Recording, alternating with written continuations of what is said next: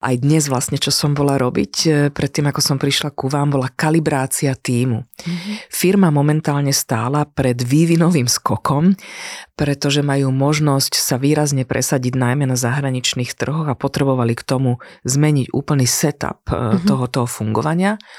Takže sme mali tzv. Kalibračný meeting, štyri a pol hodinový, kde sme zisťovali...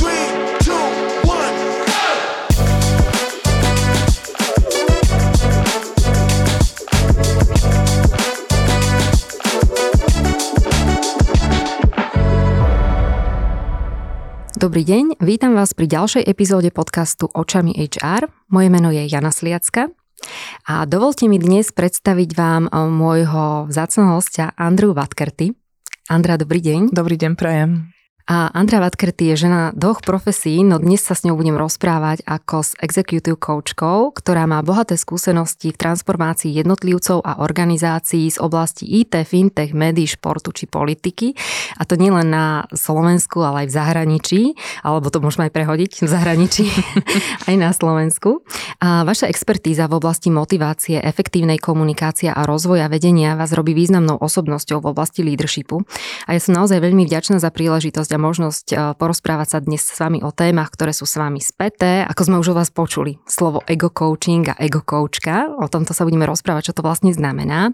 No a keďže sme v podcaste Očami há er, tak som rada, že budeme mať priestor porozprávať sa aj o výzvach, ktoré vy vnímate aj v súvislosti s há er ako dnes veľmi aktuálne. Teším sa. Ja, ak dovolíte, veľmi rada by som sa na úvod vôbec opýtala, čo to znamená ten ego coaching, alebo teda ego coachka. Čo si môžeme pod tým predstaviť? Janka, na rovinu sa priznávam, že to pomenovanie je môj vlastný výmysel, mm. takže aj keď to ľudia budú vyhľadávať, tak, tak pravdepodobne to nájdú pri mojom mene, ale mm-hmm. urobila som to zámerne, pretože keď som prichádzala zo Singapuru späť do Európy a, a vedela som, že chcem pôsobiť aj v Čechách, aj na Slovensku, tak som rozmýšľala nad tým, že ako by som najlepšie pomenovala prienik alebo pravú podstatu toho, čo robím bez rozdielu naozaj so všetkými klientami, či už sú v zahraničí, alebo sú tu na Slovensku, alebo blízko Slovenska, vo východnej Európe. Zároveň, čo zahrňa aj predmet takej mojej vášne, a dúfam, že nie je trúfale povedať, že už aj tak trocha expertízy. Mm-hmm. Práca s formátmi a vzorcami, ktoré sa schovávajú v podvedomí a v nevedomí. A popravde celé je to práca okolo ega. A vedela som, že ma to posunie tak jemne, alebo možno aj výrazne, do toho, čo sa nazýva meritkami coachingu do life coachingu, aj keď mm-hmm. ja nie som life coachka. Mm-hmm. A vedela som, že ani ňou nechcem byť. Ale každý jeden klient alebo klientka, s ktorými pracujem, vždy v prvej fáze spolupráce a svojho rastu samozrejme prechádzajú témami seba objavovania a seba spoznávania. To bol inak aj jeden z dôvodov, prečo ja som sa rozhodla po dlhých rokoch napriek enormnej spokojnosti so svojou komunitou vystúpiť z Medzinárodnej federácie koučov, mm-hmm. pretože ona nám zakazovala zaoberať sa témami, ktoré sa dívajú pre klienta do minulosti. A je nevyhnutne, keď pracujem s egom a robíme veľa sebareflexie a zvedomovania, potrebujeme sa hrabať minulosti. Takže chcela som byť korektná a som si povedala, že OK, tak toto pravidlo zámerne ani nechcem dodržiavať, mm-hmm. ale koučujem naďalej, ja mám spústy, spústy hodín, takže už som na tej em cé cé level, čo už znamená, že viac ako myslím nejakých dvetisícosemsto mm-hmm. koľko hodín, nepodstatné. Dôležité je to povedať, že naozaj sa zaoberám tým egom a dokonca postupom rokov nielen egom individuálnym, mm-hmm. ale aj egom kolektívnym. Aj živé systémy ako tím, alebo kolektív, alebo firma, alebo aj krajina, národ majú svoje ega. Mm-hmm. Takže toto je predmet môjho bádania, vášne a záujmu a popravde ja naozaj ego coachka som. A ako môže tento ego coaching pomôcť človeku, alebo teda ako môže byť nápomocný? Niekedy sa ocitnete v takých rázcestiach svojho života alebo kariéry, kedy je nevyhnutné sa obzrieť dovnútra a späť mm-hmm. a potrebujete porozumieť sebe, aby ste mohli robiť dobré voľby smerom do budúcnosti. Mm-hmm. A na to existujú rôzne nástroje. Coaching je taký lahodný nástroj, by som povedala, lebo nie je radikálny, nie je taký, že by nepotreboval vašu spolusúčinnosť. Zároveň veľmi veľa vecí pomenúva, verbalizuje, zvedomuje, takže tam nastáva aj také pochopenie, porozumenie samému sebe, práca samého na sebe. Nie je e, oklieštený nejakým rámcom, systémom, e, metodikou, že je to voľné objavovanie samého seba prostredníctvom vhodne volených otázok kouča alebo koučky, pričom v rámci teda toho môjho zamerania, vy aj ďalej pracujete s tými zisteniami a rozlišujete, kde vám tieto zistenia pomáhajú na vašej ceste a naopak, kde vám hatia tú vašu cestu. Mm-hmm. Buď rozvoja, alebo napredovania. Neviem, či som sa dostatočne jednoznačne mm-hmm. vyjadrila, ale toto to robí. Takže je to len otázky, odpoveď, nie je to naozaj nič hĺbšie a zložitejšie, ale vhodne volené. A teraz prichádza tá, by som povedala, že tá nadstavba, mm-hmm. ku ktorej už potrebujete mať licencie, potrebujete sa veľa vzdelávať, potrebujete rozumieť neurobiológii, anatómii, fyzike, kvantovej fyzike, epigenetike, vývinovej psychológii. Vidíte, že už tam dávam veľa odtienov, už sú to fragmenty poznania. Dokopy rozumieť všetkým ľudským systémom, ktoré vo vás mimo vašej vôle teda fungujú. Zároveň prihliadať na isté etapy, fázy, cykly a pravidlá ľudského života. A poznajúc toto všetko, klienta orientovať, trocha edukovať a popri tom aj koučovať. Takže toto je načisto povedané, čo ja robím. Toto mňa živí. A rozprávali sme sa o tom egu, nielen ako o egu človeka, ale vy ste spomenuli teda aj, že môžeme hovoriť v tejto téme aj o egu tímu, egu možno biznisu, hmm. alebo egu v politike, v spoločnosti celkovo? Áno. Lebo medziľudské vzťahy na akejkoľvek úrovni, keď si to zoberiete teraz, my tu máme connection, my tu máme nejakú, nejakú väzbu, to už je vzťah. Mm-hmm. Alebo blízke vzťahy, ktoré máme so svojimi partnermi, partnerkami, deťmi, rodičmi, kolegami, nadriadenými, vytvárajú a zapadajú do nejakého systému vzťahov. Dnes už je to známe a viem, že sa to robí aj v Európe, pretože veľa učiteľov pochádza práve zo škandinávskych krajín a z Francúzska.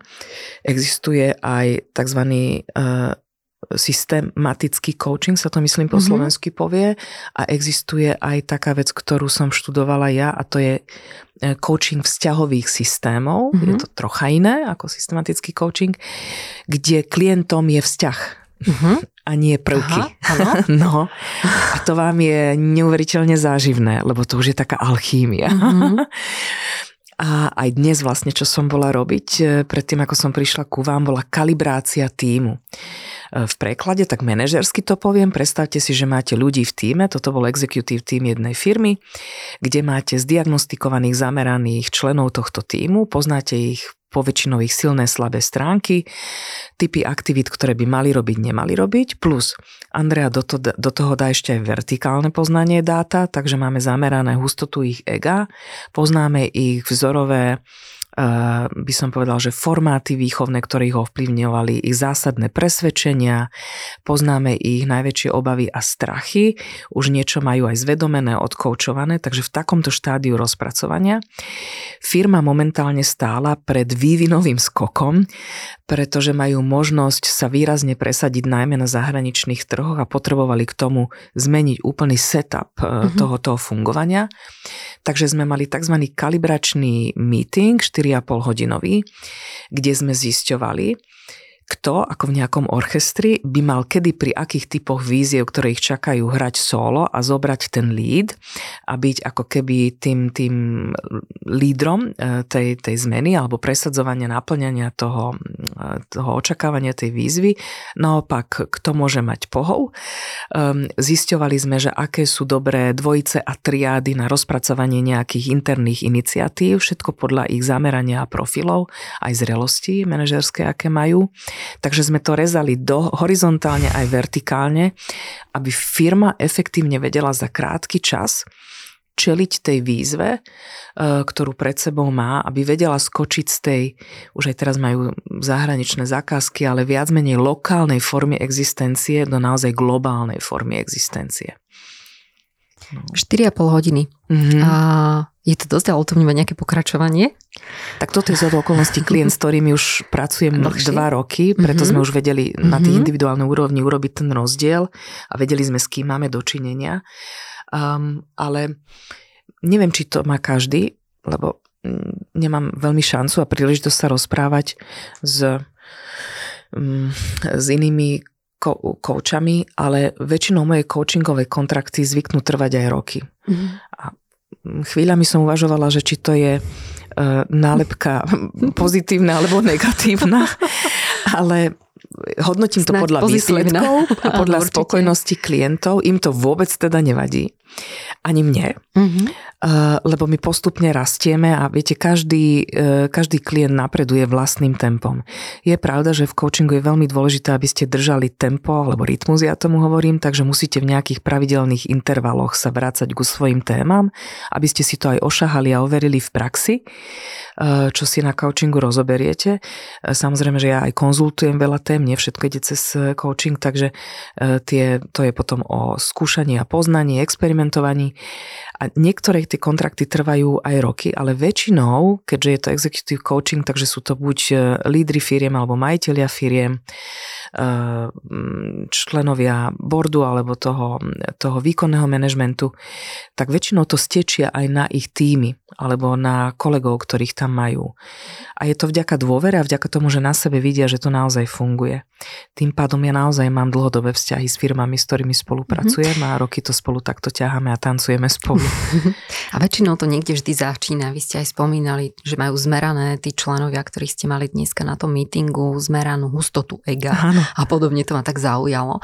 Čiže ono to asi niekde začína vždy, uh, tieto vaše coachingové stretnutia a podobne. Čo býva takým tým najčastejším začiatkom? Utrpenie. No, ukážte mi prstom na človeka, ktorý sa rozhodne mm. sám sa zásadne meniť a transformovať. Toto bola taká moja otázka, že či sa dá vlastne posunúť v rámci nejakého nášho bytia niekde ďalej bez toho, aby sme zažili nejaké zásadné utrpenie alebo nejaký zásadný zlom. Lebo vo väčšine prípadov, keď ja sa teda rozprávam s ľuďmi, alebo aj s nejakými mojimi priateľmi, koučmi a podobne, tak väčšinou vždy je tam niekde nejaký taký, nejaké také utrpenie, nejaká taká zmena životná, ktorá nás potom, ak ju zvládneme, posunie ďalej. Dá sa to aj bez toho? Dá, ale neviem vám zaručiť, že to je trvácne. Mm-hmm. Nemyslím si, že človek, ktorý uh, nemá dostatočne silný motív, že vydrží v práci samému na sebe. Že tam naozaj mm-hmm. musí byť veľká vôľa, nevydržateľnosť toho stavu, v ktorom sa mm-hmm. ocitne, tá urgencia tej mm-hmm. zmeny, aby tam bola dostatočná energia a vôľa pre zmenu samotnú. Mm-hmm. Veľmi, veľmi dôležité. A to sa väčšinou deje pri impulzoch zvonka, ktorí majú negatívny charakter. Mm. Pri zmenách, kde sa zasekneme. Pri okolnostiach životných, ktoré nás zastihnú nepripravených. Pri nevyhnutných transformáciách, kedy spôsob fungovania alebo vedenia, ktorý sme doteraz používali, už nie je možný alebo nám neprodukuje výsledky. Takže zo skúseností svoje vlastné aj klientov musím povedať, že tam, kde vidím aj hodnotné, udržateľné výsledky, väčšinou je to vyprovokované nejakou veľmi silnou negatívnou externalitou. Mm-hmm. Preto ja tak zo srandy hovorím vám mojim rodičom, ktorí doteraz nechápu, za čo si ma ľudia platia. za, mnou, za mnou chodia len ľudia, ktorí majú problém. Mm, za mnou mm. ten, kto problém nemá, nechodí. A oni sa ma stále tak pýtajú, že to ťa musí zaťažovať a, a, a vôbec nie, už ma to nezaťažuje. Mm-hmm. Už som sa naučila, naučila to naozaj vytesňovať, keď skončí práca, skončí práca, už nad tým nerozmýšľam. Mm, Ale naspäť v podstate veci, to tiež tréningom, lebo pri mojej mm-hmm. povahe by to vo mne, ako by som som to šrotovala v hlave dlho. To ja nemôžem, to by ma zničilo. Takže naspäť k podstate veci. Dôležité je vedieť, že veľakrát až to, s čím si nevieme rady, z nás naozaj vyťahne dostatočnú vôľu a energiu pre trvácnu zmenu. A keď sa vrátime teda k tým začiatkom, to utrpenie, a ako pristupujete k týmto ľuďom? Čo je možno, že to také na začiatku? Je to nejaký rozhovor alebo na začiatku vášho stretnutia prvého, úvodného? Veľa, veľa, veľa, veľa ich nechám ventilovať a rozprávať. Mm-hmm. Uh, väčšinou s nespokojnosťou prichádza aj kopec nahromadenej energie vo forme frustrácie, uh, posudzovania, strachov, obviňovania seba, okolia, kade koho. Uh-huh. A je to v poriadku? A je to absolútne v poriadku. Uh-huh. Um, a tí klienti to aj potrebujú, takže to je ako keď odzdušneme, neviem, či ste to tiež mali, ja som žila na internáte, tam sme pravidelne odzdušňovali radiátory. No. Alebo v bytovkách sa odzdušňujú radiátory, tak to je také odvzdušnenie, mm-hmm. ventilácia, poznajú to veľmi dobre psychológovia aj terapeuti. Je to, je to podstatná vec, pretože klient si nevie sám poupratovať a upratať myšlienky, keď je v takomto obrovskom pretlaku toho prežívania svojej reality. A pravda je aj taká, že tam ešte vlastne nič nerobím, len pozorne načúvam, ale zbieram informácie, keby ste vy videli, koľko ja mám popísaných, lebo ja doteraz rukou si robím mm-hmm. poznámky, popísaných hárkov papiera, stovky, mám podľa mňa aj viac, a klientské záložky fajly sú veľmi hrubé. Vždy mi to robí problém pri sťahovaní a keď sa už sťahujete jedenásťkrát po svete, tak už aj rozmýšľate, že už najvyšší čas by bolo vystúpiť z tohto rigidného zaostalého konzervativizmu a dať to do elektronickej podoby. Ale naozaj si všetko zapisujem, zbieram, zbieram, zbieram informácie, robím si tam poznámky, niekedy to vyzerá ako mapa na dopravnom ihrisku, tie moje zápisky, že keď to skenujem klientom, tak oni mi pošlú naspäť, že Andrea, však to vyzerá ako výkres. Ja si veľa kreslím, zvýrazňujem, ja, ja mám také mindmapy na klientov. Klientov, to je môj spôsob Aha. uvažovania. Uh-huh. Um, a zbieram informácie, ktoré potom ich citujem, keď ďalej spolu robíme a koučujeme. Takže zaznamenávam aj nielen to, čo bolo povedané, ale aj ako to bolo povedané. Um, aká energia tam, tam bola, ktorá, ktorá to ako keby vystúžila tie, tie tvrdenia. A je to v poriadku. A potom, keď sa klient dostane do štádia, že je už schopný si zadefinovať, čo vlastne chce, lebo aj to je dôležité, vedieť si nastaviť správne očakávania, dojde k tzv. Dohode alebo kontraktu, tak potom si bod po bode ideme a začneme tie veci naplňať. A potom už klient poväčšinou necháva to kormidlo na mne, pretože on nepozná, aké ja poznám postupy, metódy, diagnostiky, ktoré by boli vhodné. Ja to s ním samozrejme konzultujem, keď sa dá, dávam mu na výber, to je tiež dôležité nechať možnosť ľuďom šancu zvoliť si, čo by si priali. Nehrať sa na najmúdrejšieho a nebyť pán doktor, ktorý im povie tak teda, čo im snia a čo budeme robiť. Toto inak mi robilo dosť veľký problém, lebo ja som algoritmom uvažovania taký človek, ktorý je pragmatik a riešiteľ. Uh-huh. Hlavne na počiatku, keď za mnou prišli klienti, tak ja som im hneď povedala, čo majú za problém. Čo je chyba. Mm-hmm. Lebo si musí sám nájsť, pomenovať svoj problém. Mne sa to trvá dlhšie potom, nie? No, jasné. Um, Navyše moje videnie je moje videnie, to nie je ich videnie mm-hmm. veci a to, čo ja považujem za dôležité, oni vôbec nemusia považovať za dôležité. A niekedy, dajme tomu, ten nevyvážený, disharmonický alebo traumatizujúci vzťah, ktorý mali k nejakým autoritám, potom spoločne pri mne prežívajú, pretože ma znova poslúchajú a oni tam možno prišli preto, aby už konečne prestali autority poslúchať, čo vy mm-hmm. viete.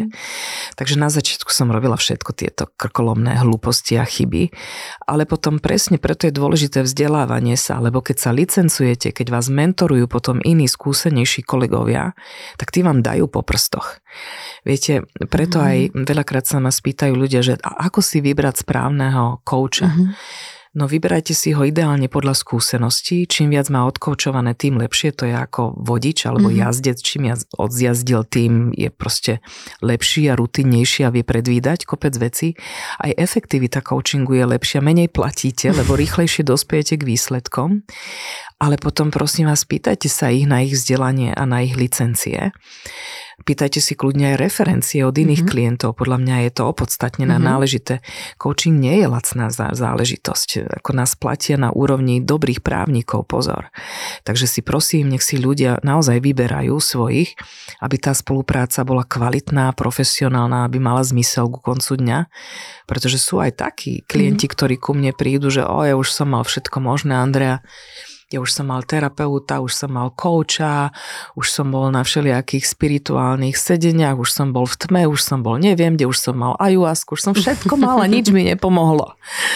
No tak hovorím, že asi ste v mnohých prípadoch neboli v správnych rukách, lebo tie nástroje sú vplyvné, ale asi ich nerobili zruční, zdatní ľudia.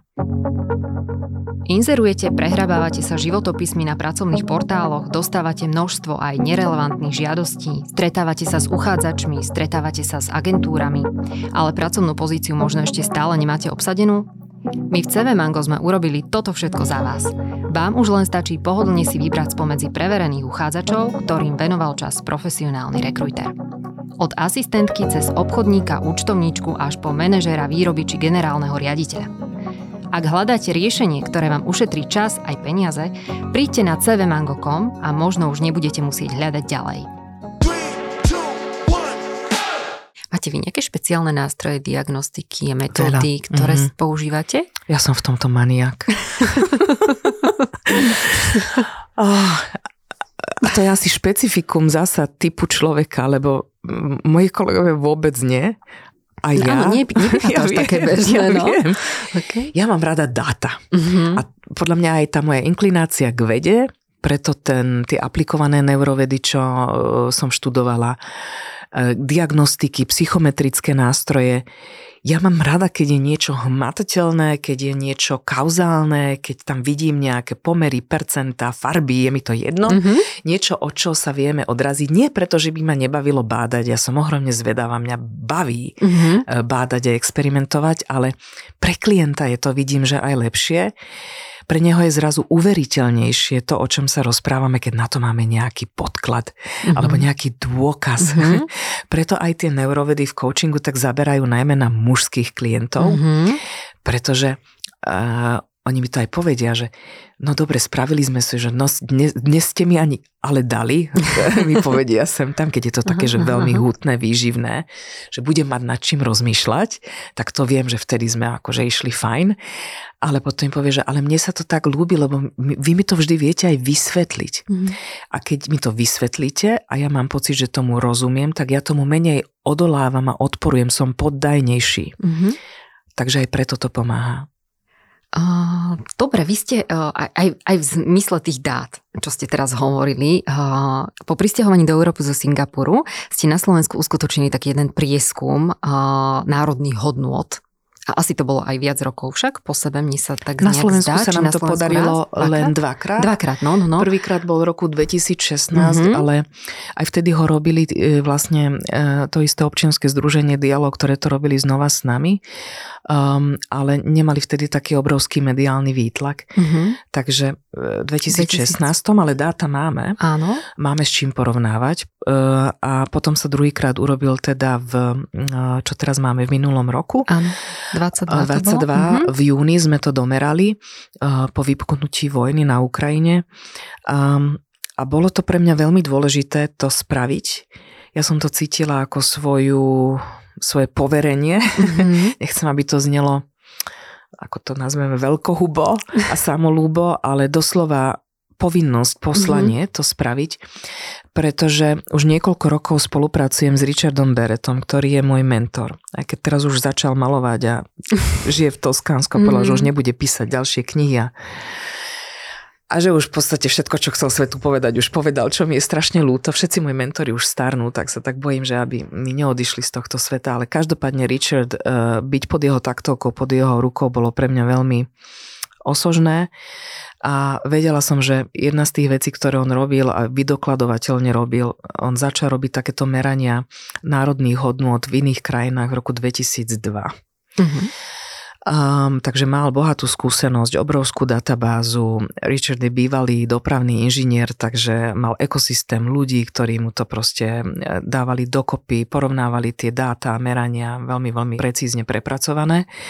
A ja som chápala zrazu tej metodike, pretože prostredníctvom toho učenia sa u Richarda som ja aj chápala, že aj národy majú svoje evolučné fázy, evolučné etapy. A mňa samú hnala taká nespokojnosť a frustrácia zo stavu spoločnosti v našej mm-hmm. krajine. A myslela som si, že to ustane, keď sme sa odsťahovali v roku dvetisícdvanásť, ale čím som bola dlhšie preč a ďalej preč a vracala som sa domov, tým výraznejšie pre mňa boli tie veci, ktoré mi vadili. Takže nastal mm. úplne opačný efekt. Pretože vy zrazu porovnávate stále tú kultúru v tej krajine, správanie sa ľudí, podmienky, kvalitu života, kvalitu ciest, či sa usmievajú, mm-hmm. či je niečo lacné, drahé. Nechtiac, podvedome porovnávate. A vždy som bola presvedčená o tom a hlásam to dodnes, že Slovensko je nádherná krajina, ktorá má veľmi bohaté zdroje, tak zdroje prírodné, ako aj ľudské, ale že si to nahoby manažujeme. Mm. A vždy ma to škrelo a vždy mi to vadilo, ale nemala som ešte ten slovník, tú pojmológiu, tú metodiku ako keby ozriemenú a pod kožou a Beretovým systémom merania národných hodnôt prišla tá metodika a už sme len hľadali vhodných partnerov a podarilo sa uh, nahovoriť uh, agentúru Focus a majiteľa uh, Martina Slosiaríka, aby sa s nami do toho dal. Lebo viete, aj sociológovia to sú vedci, takže oni majú tendenciu tiež neveriť nevedcom. Mm-hmm. a, a Richard nie je vedec. Mm-hmm. Uh, takže, ale Martin tomu pochopil veľmi rýchlo a to tiež súvisí s tým úrovňou vedomia, že keď vy fungujete na vyššej úrovni vedomia, vám doklikáva rýchlo. Mm. Ten okamžite v tom rozpoznal tú príležitosť a povedal, áno, hneď omnibus, tu to vieme takto a takto spraviť a urobili sme to na štandardnej štatistickej vzorke, aby to splňalo všetky okolnosti, mm. aby sa do nás už nikdy nikto nemohol navážať, že to nebolo odborne urobené a zamerali sme hodnoty ľudí žijúcich na Slovensku. Nehovorím iba Slovákov, lebo aj iných menšín, mm. ale ktorí žijú na Slovensku. Na Slovensku. Takže klasická štatistická vzorka, tisícjedenásť ľudí, dotazníkovým spôsobom, rozhovorom, nie povrchné, sme zamerali, ako ľudia žijúci v tejto krajine vnímajú svoju krajinu, v akej krajine by si priali žiť mm-hmm. a aké životné hodnoty žijú a vyznávajú u seba doma, v rodinách, v blízkej komunite a v okolí. A vyšlo z toho veľa vecí, ale možno, ak vás teda zaujíma tie najzásadnejšie, tak urobí sa taká úvodzovka hitparáda desiatich hodnot mm-hmm. um, tohto merania, uh, prieskumu národných hodnot a uh, ukázalo sa, že na tej úrovni najbližších kruhov, to znamená ja, vzťah so sebou, s mojimi blízkymi, s mojou rodinou, s mojimi susedmi, s mojou komunitou v dedine, v meste, máme v skutku celkom zdravé hodnoty. Napríklad je veľmi vysoko postavená hodnota, ako je rodina, ako je čestnosť, ako je zdravie, ako je kvalita života. Mm-hmm. Ale napríklad tam absolútne absentujú aj také hodnoty, ako je napríklad zábava alebo vzdelanie. Mm. To vôbec nepocitujeme za dôležité z nejakého dôvodu. Um, takže v tej prvej desine sa vyskladali také, že priateľstvo, rodina, zdravie a každý by si povedal, že však jasné, jasné, každý to tak má. Mm-hmm. Ale potom sme sa spýtali, ako vidíš svoju krajinu. A tam, keď som ja uvidela prvýkrát tie výsledky, tak mne bolo do plaču. Mm. Najskôr do plaču a potom som si povedala, že aspoň je to opodstatnené, vieš, prečo to robíš a treba to robiť, mm. pretože v tej desine vyšli a, také hodnoty, ako je neprajnosť, e, závisť, neustála potreba porovnávať sa, e, korupcia, opak čestnosti však. Mm. Všetky, ktoré navádzajú negatívne vnímanie našej reality. Čo ale tá metodika aj hovorí a čo je dôležité aj z psychologického hľadiska pochopiť je, že realita je to, čo subjektívne vnímame ako realitu. To ešte neznamená, že to naozaj také je. Mm-hmm. A my sme zistili a zásadným spôsobom a výrazne sa to ukazuje v slovenskej spoločnosti, že Slováci a Slovenky vnímajú svoju realitu oveľa horšie, než naozaj je. Preto sme my národ sťažovateľov. No, to sme. Však to sme. No. A, a neustále sa obzeráme poza chrbát na tých druhých a porovnávame sa a, a, a A, a to nám tak trošku bráni v tom, aby sme išli no, dopredu. Výrazne nám to bráni, mm. pretože my plitváme svojou energiou mm. na absolútne neproduktívne uvažovanie a činnosti a oni sú v príkrom rozpore s tým, ako by sme si priali žiť. Mm. pretože naopak v krajine želanej už zasa boli, boli hodnoty, ktoré hovoria napríklad o čestnosti, že to mm-hmm. si všetci želáme, mm-hmm. ale popravde sa spýtame, že či sme naozaj takí super čestní aj v tom bežnom živote, áno. Že teraz som si ja hľadala ten parkovací lístok, že keby som mala možnosť to nejako obšmeknúť, no nespravím to. Je to nás hlboko zakrojené. Je, je. A ja si myslím, že je to následok, nie som sociologička, ale určite mm-hmm. následok aj komunizmu, že my sme museli byť veľmi vynaliezaví, aby sme dobre žili. Uh-huh. Viete, že my sme stále museli s tým systémom vedieť vybabrať. A toto v tých mechanizmoch výchovy a toho, čo sa traduje doma pri tých nedelných slepačích polievkách, no toto tam všetko je, to sme tiež my, to si zasa ako nastavme zrkadlo. A viete, poznať, na čom sme a ako vieme zmýšľať o veciach a čo nás ťahá dozadu a neumožňuje nám kráčať dopredu, lebo my by sme chceli byť druhý Singapur, druhé Švajčiarsko, ale my nemáme k dispozícii tú energiu na budovanie a tvorbu, pretože ju plitváme mm. na večné toto sťažovanie a porovnávanie sa. A nie všetky krajiny to takto majú na rovinu.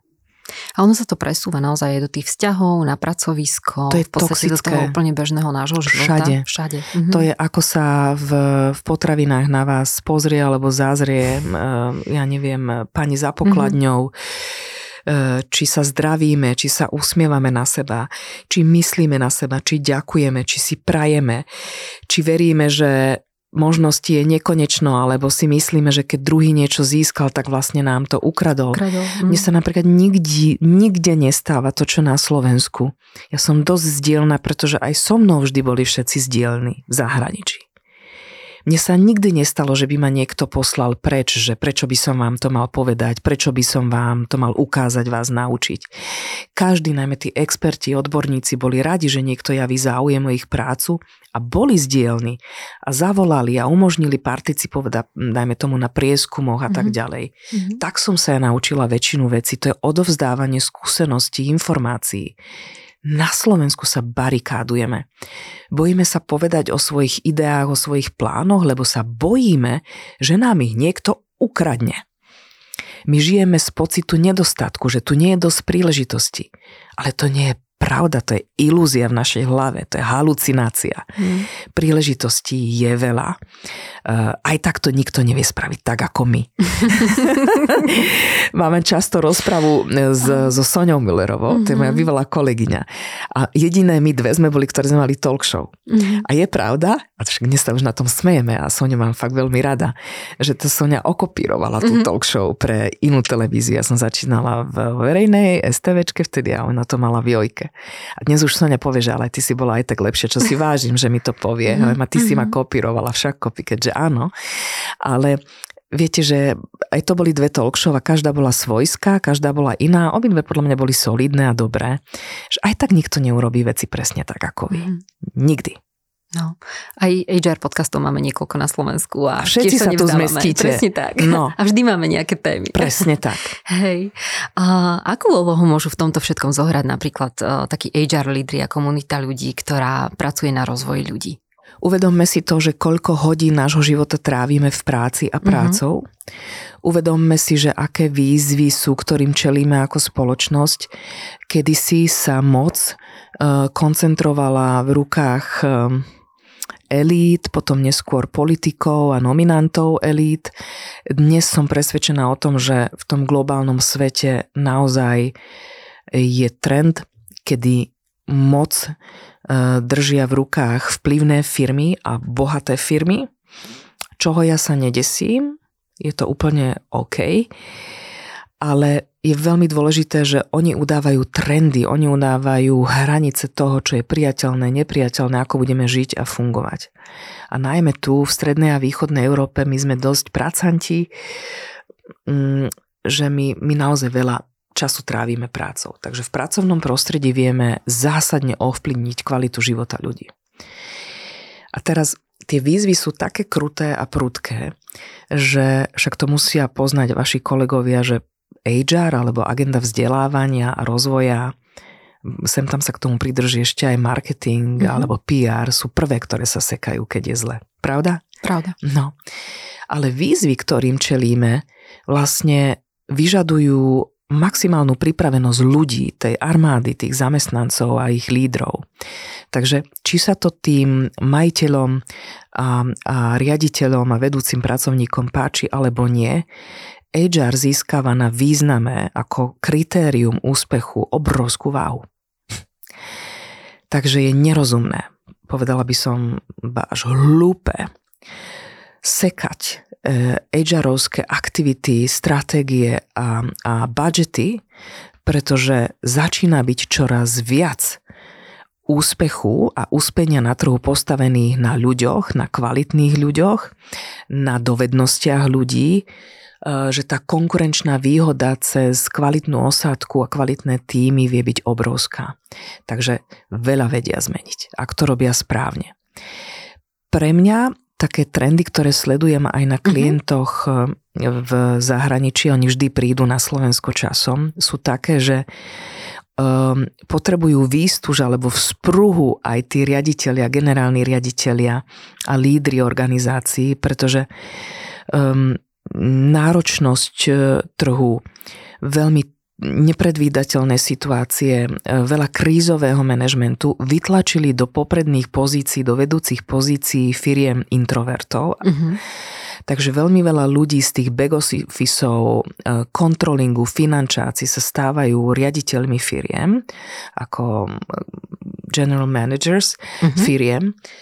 A to introvertné zmýšľanie je naozaj veľmi odlišné od tej majority extrovertného zmýšľania a oni zďaleka nie sú takí, my tomu hovoríme v angličtine, že sticky voči navnímaniu ľudských potrieb, tých porivov, tých medziľudských vzťahov, takže oni potrebujú takú tú, tú blízkosť toho há erového, humánneho, ľudského mm-hmm. a rady od takýchto ľudí. Preto ja vždy rada vidím lídrov spoločnosti, ktorí si držia ako pod krídlom toho há eristku alebo mm-hmm. há eristu a naozaj s ním konzultujú veci a vidím to čoraz častejšie a to je dobré, lebo si myslím, že to prospieva biznisu a, a tým pádom ten há er voice je stále silnejší a silnejší. Mm-hmm. A toto je taký možno, že jeden trend, ktorý ste aj popísali, práve nástup tých introvertov do tých vedúcich pozícií. Mm-hmm. Na rôznych profesionálnych fórach sa dnes hovorí aj o nejakých ďalších výzvach há er, ktoré sú ako m, napríklad generačná výmena. Máme tu mileniálov, nastupujúcu generáciu zet, úplne iné vnímanie, úplne aj iné generačný poč- mix. A ako to vy vnímate? No, spôsobuje to veľké, veľké turbulencie. Mm-hmm. Ja sama mám štyridsaťdeväť rokov, že v podstate prevrat ma zastihol, um, zastihol ako ešte ledva dospelú a um, ja som dostala obrovskú možnosť a bola som dravá, bol tam chtíč dokázať, podnikať, zbohatnúť. Ešte relatívne za ešte vyšší úrok. Ja som mala svoju prvú hypotéku, ale ten štart pre mňa do kariéry, do života pre mnohých z nás bol napríklad s generáciou mladých ľudí, ktorí teraz štartujú na pracovnom trhu, určite ľahší. Mm-hmm. Uh, v čom to bolo ľahšie? Um, Dnes si už nekúpite z výplaty prvý byt. Uh-huh. Nekúpite si, musíte si na všetko požičať. Musíte si dobre, dobre zvážiť, akej firme sa upíšete. Špecializácia, že dnes mnoho, mnoho povolaní zaniká. Nové povolania, ktoré ešte nie sú zadefinované, vznikajú. Musíte dobre rozmýšľať nad tým, že pre ktorú firmu chcete pracovať, pretože na veľa povolaní vás ani nevie vysoká škola alebo stredná škola pripraviť. To mm-hmm. počujem čoraz častejšie. Dajte mi náčených ľudí, nech je tam energia, nech je tam charakter, my si ich aj tak potrebujeme naučiť všetko. Toto počujem neustále. Mm-hmm. Hlavne v podnikoch, ktoré sú v retaili, v, ktoré sú v, vo výrobnej sfére, v industries. Um, takže tie firmy si formátujú ľudí. To je tiež taký trend. Preto si myslím, že je katastrofa, že my tak podcenieme, dajme tomu, duálne vzdelávanie na Slovensku. Malo by do toho ísť oveľa viac pozornosti aj peňazí, lebo by nám to ohromne pomohlo mať konkurenčnú výhodu v porovnaní s inými trhmi. Ale aby som sa vrátila naspäť k tým generačným rozdielom, ja sama mám niekedy problém porozumieť tej generácii dvadsať a tridsať ročných a pre mňa najlepšou platformou na porozumenie sú rozhovory s týmito ľuďmi. Mm-hmm. Čo sa budete smiať, ale pre mňa detské ihrisko je moja mm-hmm. platforma, lebo mám tri deti, ale najmenšie má iba šesť rokov. Ja som taká, ktorá si ešte povedala po štyridsiatke, že ešte to skúsi a dala ešte jedno dieťa. Takže na ihrisku, keď sme vonku, tak ja stretávam poväčšinou rodičov, prekvapivo najmä chlapov, mužov, znova, mm-hmm. oteckov, mm-hmm. čo je super vec, lebo aspoň hrajú s Filipom futbal. dvadsať tridsať ročných, mm-hmm. čo akože je veľký vekový rozdiel oproti tomu, čo mám ja. Takže poprvé aj vidím, ako oni inak rodičujú. Keď to dieťa sa učí bicyklovať, trepe sa na tú preliesku, hadzuje pieskom, neviem čo všetko, ako k nemu pristupujú, čo mu hovoria, či sa s ním hrajú, či ho uisťujú. A ja vidím, že to aktívne rodičovanie tam je. Mm-hmm. Majú, a myslím si, že to nie je len vekom, oveľa viac trpezlivosti. Tí mladí ľudia majú viac čas na veci, my sme takí zbytočne rýchli a zbrkli. Um, keď sa s nimi rozprávam, a ako vyzerajú, ako zmýšľajú, ja už nepoznám dnes dvadsať tridsať ročného, ktorý by nemal tetovanie, kerku. Ja nemám ani jedno, moja generácia nemá ja. tetovania. A títo mladí ľudia všetci majú, mm-hmm. viete, čo tiež sú také trendy ohľadne toho, že oni chcú byť označení, že v istom smere zmysle chcú byť individuality. Mm-hmm. Ale napríklad nechcú byť individuality spôsobom, ako sme my chceli byť. Že ja som bola ochotná proste strihať z burdy a uh, neviem čo ešte, nechcem starosvedsky znieť, ale sa obliekať inak, ako mm-hmm. sa obliekajú moji rovesníci. Teraz sa pozrite na tých mladých ľudí, oni sú ako armáda, všetci vyzerajú rovnako. A je to dokonca želané, oni tak chcú vyzerať rovnako. Mm-hmm. Takže veľmi iné algoritmy rozhodovania a uvažovania. A tomuto sa dostať pod kožu bude nevyhnutné, pretože my potrebujeme s týmito ľuďmi pracovať, my potrebujeme naplniť ich potreby, aby sa cítili u nás bezpečne a spokojne v tom zamestnaní. Musíme porozumieť tomu, že oni oveľa častejšie menia role a zamestnania, nemajú takú afinitu, fixáciu voči značkám, oni ľúbia zmenu, mm-hmm. oni nie sú mega lojálni, nenosí sa byť mega lojálni, keď máte tri tridsať mm-hmm. rokov, tým pádom určite sú fluktuanti. Um, a je to, že, že cross, že to nie sú ojedinelé prípady. Generácie takto mm-hmm. fungujú. Že moje deti, sedemnásťročné, moji tínedžeri, nosia iba second hand, aj keď ako rodina vôbec nie sme odkázaní na second hand. Kde ľavou zadnou mi povedia, že posudzujem, že mám rasistické názory a nie som gendrovo vyvážená a rôzne iné výčitky. A ja vidím, že najmä v startup, startupoch to vidím, lebo aj takých klientov mám, že tam je to teda preplnené touto generáciou. To je generácia, ktorá chce robiť o sebe voľby, ktorá nechce mať porúčané a povedané, čo majú robiť. Oni to urobia, ale oni sa chcú rozhodnúť. To je napríklad jeden z výsledkov prieskumov pracovného trhu z minulého roku aj zo Singapuru, kedy sa ukázalo, že áno, že je veľmi dôležité poskytovať zamestnancom hybridné prostredie. To už je akože, o tom sa ne, nejedná, nezjednáva. To je must. To je to, o čom sme tu dlho rozprávali a dlho sme to chceli. Mm-hmm. A teda ako... Ale potom, keď sa pozriete do hĺbky dát, preto mm-hmm. ja mám rada tie dáta, mm-hmm. v tomto ja som taký investigatívec, predsa len tých dvadsaťpäť rokov tej žurnalistiky tam je, sa podpísal. Keď sa pozriete pod to, že hybrid, a čo to znamená, zistíte, že čo ale zaváži najviac je, že dostanú možnosť voľby, mm-hmm. či chcú. Mm-hmm. Nie to, že sa im to poskytne, ale že oni sa rozhodujú, mm-hmm. že či a kedy. A to by mohla byť taká cesta k ním. Naozaj je to pochopiť, možné. Pochopiť toto. Mm-hmm. Áno, nepopierať, nepotierať mm-hmm. tú... Oni sa chcú rozhodovať mm-hmm. o sebe. To nie sú ľudia, mladí ľudia, ktorí sa dajú klupovo alebo skupinovo viesť. Ovplyvňovať určite. Však sa pozrite, ako oni visia na sociálnych médiách, mm-hmm. akí sú rýchli a zruční. Potom z hľadiska neurobiológia, neurovied sa mi žiada povedať, že keď sme najmä robili s hokejistami mladými, tak však na nich sa robia rôzne merania tiež a my sme merali tzv. Attention span, že koľko sa vydržia tí mladí ľudia sústrediť. Mm-hmm. A samozrejme, že tie merania sa robia aj celosvetová, robia sa roky. Nám výrazne klesá schopnosť fokusovať sa a sústrediť. Doslova v pár minútach to dnes rátame. A s tým súvisí aj fenomén, fenomén veľkej chybovosti a povrchnosti. je tak ľahké povedať, že oh, to sú mladí a berú všetko tak zľahka a preto robia toľko chýb a sú zbrklí. Mm-mm. Moja obava je, že oni budú chyboví a nie dôslední a detailní kvôli nedostatku schopnosti sústredenia a pozornosti aj v oveľa staršom veku. Mm-hmm. Že už sa to vlastne, že to s nimi pôjde vlastne ano. Takto. Mm-hmm. A podľa mňa to musíme naimplementovať do našich systémov a procesov, lebo to je fenomén, ktorý súvisí s naozaj s fungovaním mysle a nervovej sústavy. A, a jednoducho je to ako keby vám niekto zadefinoval novú severku. No proste to mm-hmm. tak je. To sa zmenilo sa to vlastne v tej spoločnosti, lebo keď to vidíme aj cez tie médiá dnes, hej, už nikoho nebaví čítať nejaké dlhé články a podobne. Všetko je rýchle Všetko a je instantné. Rýchle, médiá sa tomu prispôsobili, v podstate tiež už fungujeme len na nejakých clickbaitoch a podobne. Mm-hmm. A, a tak mám pocit, že tak akože nechtiac vychovávame tú spoločnosť ano. K tomu. Lebo formujeme návyky mm-hmm. a stávajú sa z nich štandardy. Mm-hmm. Mm-hmm. Aj keď zasa v tom mojom mediálnom fachu vám musím povedať, že je taký trend, ktorý sa priam prieči tomuto vášmu tvrdeniu. To je výborné.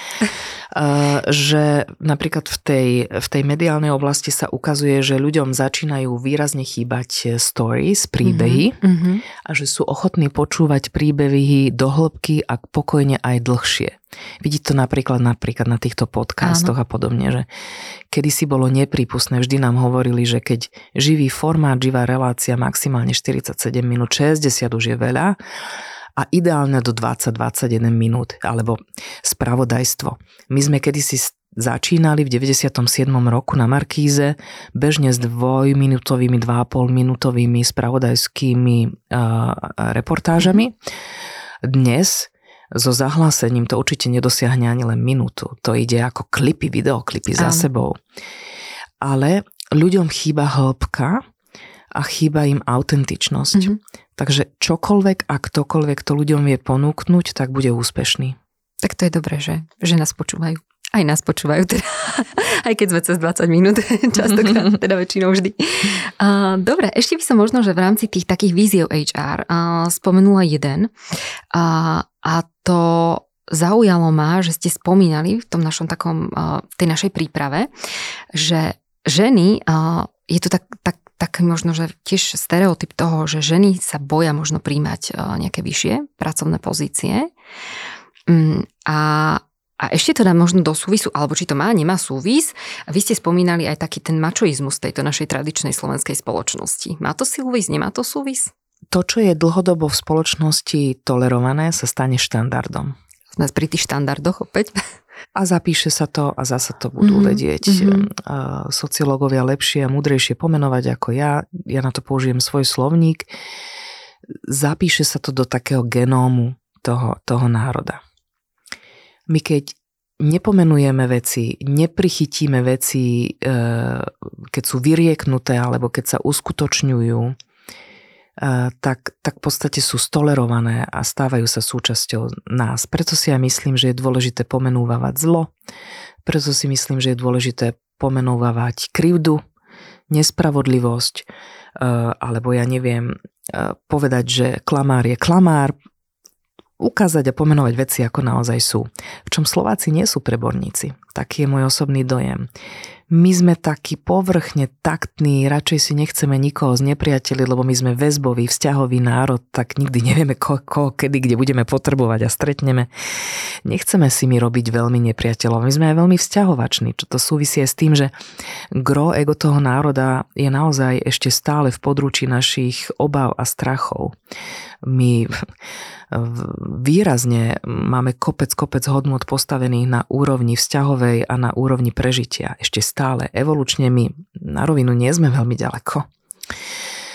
Viete, môžeme tu mať silné predstavy o liberálnych hodnotách a, a zachráňme planétu a genderová rovnosť a, a rôzne veci. A ja to uznávam a ja to rada žijem a rada toho budem podporovateľom a protagonistom.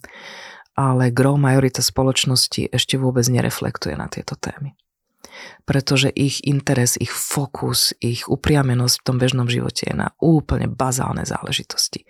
Preto my potrebujeme robiť s chudobou, preto my potrebujeme robiť so sociálnymi rozdielmi, potrebujeme ošetriť tú krajinu, aby energiu dávala na budovanie samej seba a zdvíhanie latky štandardov toho, ako by sme mohli mať kvalitu života a ako sa vieme sami so sebou cítiť. Ale odbočila som troška, sa ospravedlňujem, mm-hmm. vrátim, sa, vrátim sa naspäť mm-hmm. k tomu mačoizmu a, a iným veciam. Z mojej skúsenosti, keď sa ja pozriem, robím túto prácu od nejakého roku dvetisícdesať.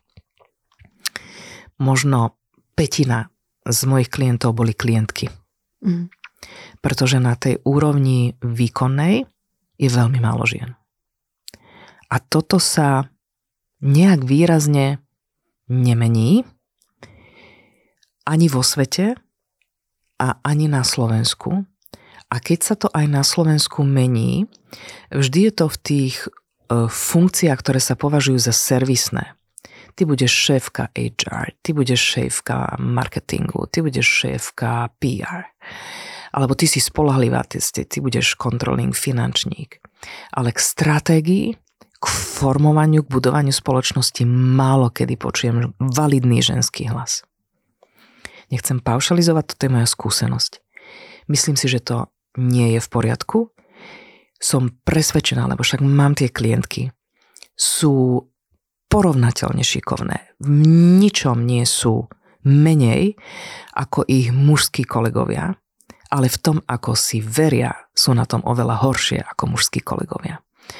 Ženy u nás si málo veria. A súvisí to s uvedomovaním si vlastnej hodnoty a spomenúvaním hodnoty šikovných, vzdelaných, kompetentných žien, pretože my ich nevynášame na piedestal spoločnosti. O nich sa takmer nevie. Ale naopak sa vie o tých, čo sa do toho gendrového, mačoidného smeta krásne zmestí, influencerkách.